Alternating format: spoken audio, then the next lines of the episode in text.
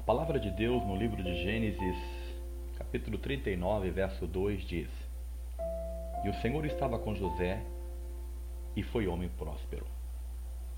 Eu acredito que todos, ou pelo menos a maioria das pessoas, conhecem a história de José.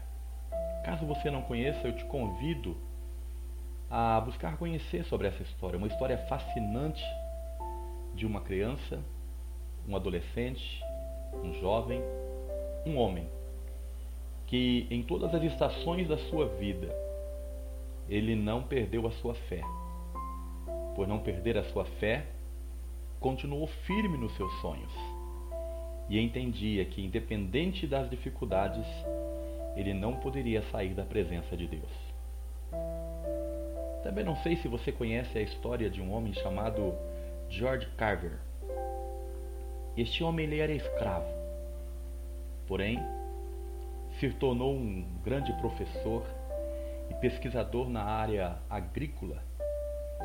Se tornou amigo do presidente dos Estados Unidos, foi mentor acadêmico, desenvolveu vários produtos a partir do amendoim.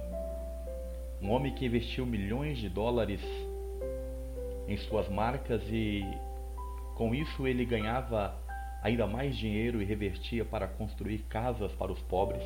Um dia ele foi perguntado por um repórter qual era o motivo, né?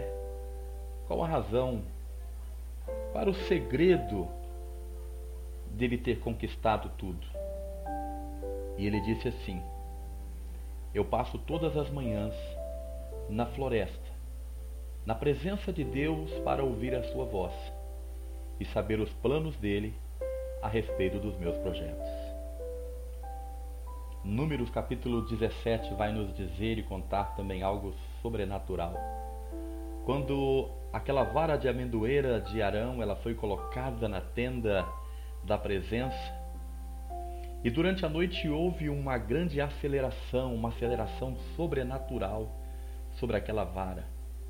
Aquela vara ela não tinha raízes, mas mesmo assim ela reverdeceu, floresceu e frutificou.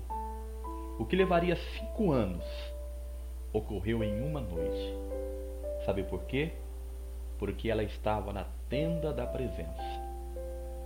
Eu quero te encorajar a estar nesta presença. Porque quando nós estamos na presença de Deus, a aceleração dos céus ela vem sobre as nossas vidas. A estação do plantio e da colheita se torna muito mais curto quando nós estamos na presença do nosso Deus. Eu quero profetizar um tempo de aceleração sobre a sua vida, um tempo de milagres sobre a sua vida.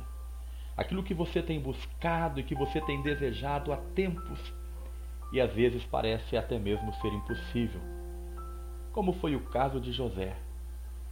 Sonhou quando criança, quando jovem, e só pôde ver isso quando já estava em uma idade, agora casado, constituído de família, ter passado por um período de escravidão, de sofrimento, mas Deus ele nunca falha.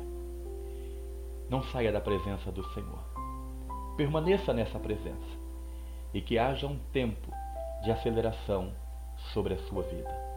Deus te abençoe. Tenha um ótimo dia. Lembre-se disso. Não importa como começa, o importante é como vai terminar. O choro pode durar uma noite inteira, mas a alegria virá ao amanhecer.